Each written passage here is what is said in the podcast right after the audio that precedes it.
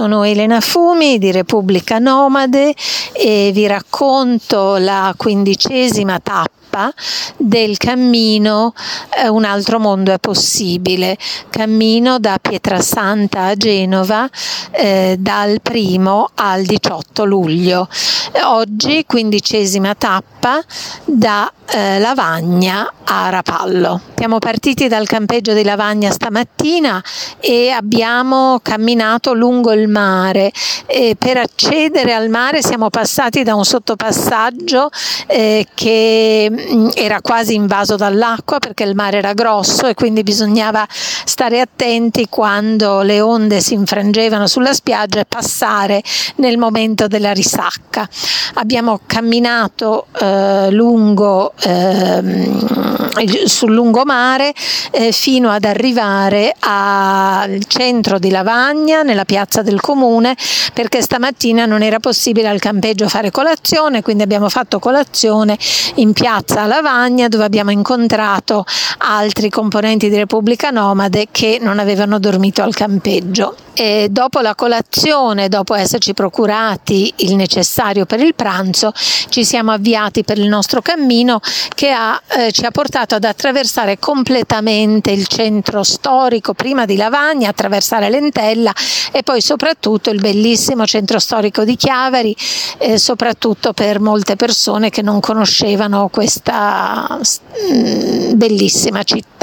Quindi abbiamo attraversato completamente Chiavari nel centro, lungo i portici, qualcuno si è fermato ancora a comprare focaccia oppure frutta, e arrivati all'estremo opposto di Chiavari rispetto a Lavagna abbiamo iniziato la nostra ascesa verso il santuario di Nostra Signora di Montallegro.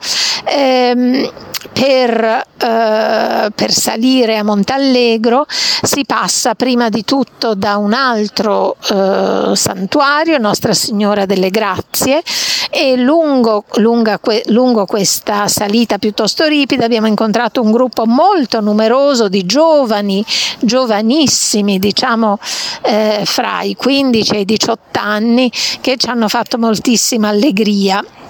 Abbiamo poi scoperto che era un gruppo parrocchiale e che andava a fare delle loro attività a Nostra Signora delle Grazie. Nostra Signora delle Grazie è una bellissima chiesetta, posta un po' in alto sopra appunto Lavagna e con dei meravigliosi affreschi.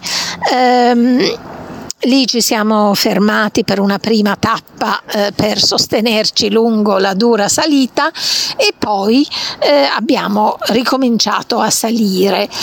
Siamo saliti fino alla Madonnina. Dovevamo in tutto non fare una scesa terribile, però abbastanza impegnativa, e siamo stati fortunati perché il cielo era coperto, quindi non c'è mai stato un sole così forte da rendere troppo faticosa la salita, ma non ha mai piovuto. Erano dei bellissimi lecci che abbiamo attraversato, dei lecceti molto belli nella zona del comune di Zoagli, e siamo saliti lentamente sempre più in alto fino alla Madonnina. Una delle foto che forse avete visto è di un paio di sandali abbandonati su un cassonetto della spazzatura. Lì siamo ancora a Lavagna, speriamo che qualcuno raccolga quei bei sandali quasi nuovi. Dopo la Madonnina siamo saliti ancora verso il Monte Anchetta. Alla Madonnina ci siamo fermati a pranzare, una bellissima vista. Prima abbiamo visto alle nostre spalle Chiavari e Lavagna, un po' troppo sinceramente costruite, anche con questi porti nel mare, il mare cementificato, e poi abbiamo cominciato a vedere il golfo di Rapallo, Santa Margherita e Portofino ogni volta che si apriva lo sguardo rispetto rispetto al nostro percorso.